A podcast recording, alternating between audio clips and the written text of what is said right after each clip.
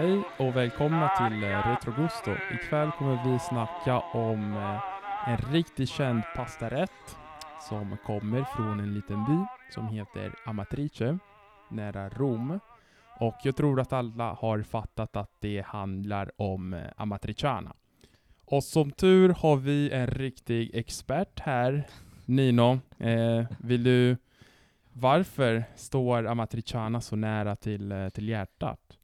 Ja, för mig så ligger ju Amatriciana nära till hjärtat, för det finns en väldigt personlig koppling för mig. Eh, Amatriciana är ju ett av de mest klassiska recepten som finns, som förknippas jättestarkt med, med Rom. Och eh, jag fick ju lära mig göra Amatriciana av eh, Alessandro, som är eh, en jättegod vän till mig och tvättäkta romare in i benmärgen. Och det här var ju innan jag var särskilt duktig i köket, så det här var ju en slags coming of age-recept för mig då, som var slags stora bryggan till eh, matlagningskärleken. Så att för mig så är det ju, eh, ja, det, det står mig så nära. Vilken story. Och eh, okej, okay, men om vi snackar nu om, om recept, för att det Alltså det är lite omstritt, eh, hela, hela receptgrejen. Alltså det, det är grund eh, på debatt i hela Italien. Ja, så det roliga är att det, det här är väldigt basic. Det är en tomatsås med, med någon slags eh, sidrökt fläsk och möjligtvis lök, men ändå så skapar det så mycket debatt där ena läg, lägret är liksom puritaner säger nej, nej, det är precis så här ska man göra. De andra är fullkomliga idioter. De fattar ingenting. Men de andra säger, ja men fan, de är efterblivna. Det är men så det här är, vi ska göra. Det är klassiskt Italien att det varje by har ju sin, uh, sin version av receptet. Men, hur, hur gör vi Nino? Ja, exakt. Om vi faktiskt kommer ner till the basics här. Ja, alltså det man behöver först är någon typ av tomater. Man behöver vitlök, man behöver gärna, man behöver inte, man får gärna ha lite chili. Um, och eh, så behöver man eh, pecorino romano. Eh, man eh, behöver någon typ av pasta såklart. Eh, helst spaghetti, men går även bra med bucatini eller rigatoni. Eh, så det här receptet är inte kanske det liksom ena lägrets absolut mest eh, heliga version, utan det här är så som jag gör den som är... Men det är svingott. Ja, exakt, exakt. Och det är så som jag lärt mig då av Alessandro. Eh, så att jag skulle säga att man, eh, att man i Sverige gör bäst med passerade tomater, exempelvis motus passata är ett väldigt bra utgångspunkt. Eh, även garants går väldigt bra. Egentligen skulle jag säga att det mest klassiska är med eh, pelati som är hela tomater, men det är sällan man får den kvaliteten i Sverige som man får i Italien. Precis, men det finns gott om eh, märken från Italien då. Det, alltså det går att köpa jättegott passata också ja. här. Så att jag skulle väl räkna med drygt eh, på en sån här liten 400 gram tetra, det räcker väl till två stora portioner. Lite för snålt för tre. Jag skulle säga att 500 gram räcker till lite tre mindre. Räkna med drygt 200 gram per person, möjligtvis mindre. Eh, på det skulle jag ta tre vitlöksklyftor, svensk storlek så att säga. eh, som jag skulle hacka hyggligt grovt. Eh, det här är tyvärr inget recept för vegetarianer, för att eh, grunden som ger den fylliga smaken här är ju någon slags sidfläsk och då skulle jag inte använda bacon utan det mest heliga enligt eh, originalreceptet är ju guanciale som man nog bara får tag på egentligen via en välsorterad handlare. Jag tycker, och det här kan jag nu tappa respekt bland vissa puritaner för, att pancetta går väldigt bra och det är dessutom lätt att, att få tag på. Också, också. Sen ja. är ju faktiskt pancetta lite mindre fett, men det, det beror liksom på, på smaksinnet där man ska också ha vitt vin, men om du inte har vitt vin hemma eller om du kommer på att du vill göra en söndag så går det också med äppelcidervinäger eller vitvinsvinäger. Mm. Eh, chili beror lite på smak, men jag tycker man får gärna ha lite blygt med chili för att ge liksom lite edge till rätten.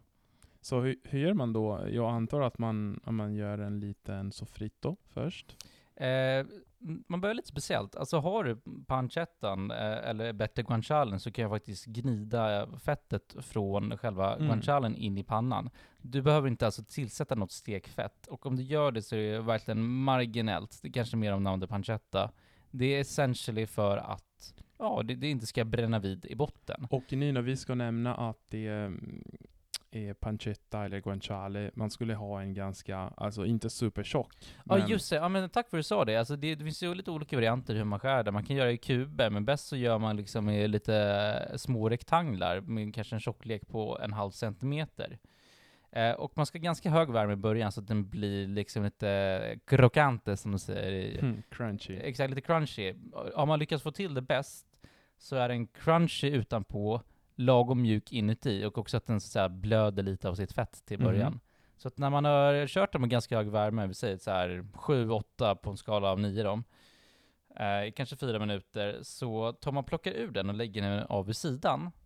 Och så försöker man behålla då alltså stekfettet i, eh, eller liksom, ja, grisfettet i pannan. Varefter man sänker värmen lite, lägger i eh, vitlöken. Jag glömde nämna att eh, jag också brukar använda lite rödlök, men det här är en av de mest omstridda detaljerna i receptet, så att det är väl egentligen inte originalet. Jag skulle säga ganska snålt med, med rödlök. Tänk eh, på en liten 400-grammare, om vi tänker tetran då, en liten rödlök. Less is more skulle jag säga för att det inte ska ta över. Eh, och den ska liksom vara i kuber ungefär, samma tjocklek som, eh, som eh, guancialen eller pancettan. Se till att den får färg, blir liksom genomskinlig. För guds skull bränn den inte, för då, måste jag göra om hela såsen. Ja, och, precis. och då, ja, som sagt, rekommenderas inte. Här får ni skynda lite långsamt. Vi har alla varit där Nino, så att det är ingen fara. Man, Exakt. man vänjer sig. Och sen skulle jag hälla, hälla av med vinet. Så du sa med lite vin eller vinäger, höj värmen så att, eh, så att alkoholen dunstar. Och sen in med tomaterna. Eh, och nyckeln här, som med alla tomatsåser, är ju att eh, salta lite och eh, koka med, med locket på glänt så att säga. Så att den drar ihop sig. Alltså en amatriciana ska vara ganska ordentligt koncentrerad. En sak ni ska tänka på. Salta lite mindre än vad ni normalt sett hade gjort, för det här är en väldigt salt rätt. Framförallt från guanciale, men ännu mer från pecorino romano, vilket är en påtagligt salt ost. Ja, det är dubbelt salt, alltså det är ganska förrädiskt. Vilket jag älskar. säga. Så salta för guds skull tomatsåsen, men less is more skulle jag säga. Mm. Sen beroende på, viss guanciale eller pancetta kan ju vara ganska pepprig. Det får gärna vara pepprigt där. Om man vill eh, ha det ordentligt pepprigt men inte så att säga chiliaktigt, om man då har med chilen inte så fritt, då skulle jag kunna rosta lite hela pepparkorn som man har eh, mosat med en kniv. Mm. Och, eh, och på- hur, hur länge skulle den vara på, um, på elden? Ja, det, det, det beror lite på, um, på om man då använder hela tomater eller, eller passerade tomater. Alltså hela tomater kommer behöva reducera lite mer för de är Ja, lite mer vattniga. Men jag skulle säga en halvtimme, 40 minuter. Säg Mhm. en eh, puttringstid på halvtimme. Så efter 20-25 minuter är det in i pastan. Ja. Mm. eh, och såklart som med alla tomatsåser så, så tar man ut pastan al dente och kokar in den i såsen. Och det är även mot slutet här man lägger in eh, fläsket igen och blandar allting. Eh, ta också såklart lite kokvatten så det binder sig fint. Mm, fantastiskt. Och jag skulle också göra så att när jag stängt av värmen så, så drar jag över lite pecorino romano direkt in i såsen och blandar av den. Oh, så att det blir ännu krämigare. Ja, exakt, exakt. Eh, och sen så är det pronto att servera. Och då får man gärna ta eftersmak eh, ordentligt med pecorino på det och gärna en liten trudelutt olivolja. Kan man ha för mycket pecorino på pastan? För att det är... Jag är nog fel person att fråga, men ja, det kan man för det är en väldigt salt ost. Ja, så det finns, eh, men ändå, jag tycker att man kan experimentera och eh, se hur mycket man, eh, man vill ha. Ja, men jag, jag kan säga att jag har, jag har haft äran att, att smaka på Ninos eh, matriciano. Det var, alltså, eh, jag ville gråta. Det var så jävla gott, men på riktigt. Eh, Ja, och men, det, jag tror att det jag var, tacka Alessandro faktiskt. Ja, Det- Han är en slags gudfader för den här podcasten. jag tror att jag hade, för ehm, det brukar man inte äta i norra Italien faktiskt. Ehm, alltså det är bara det är andra recept som gäller, helt enkelt.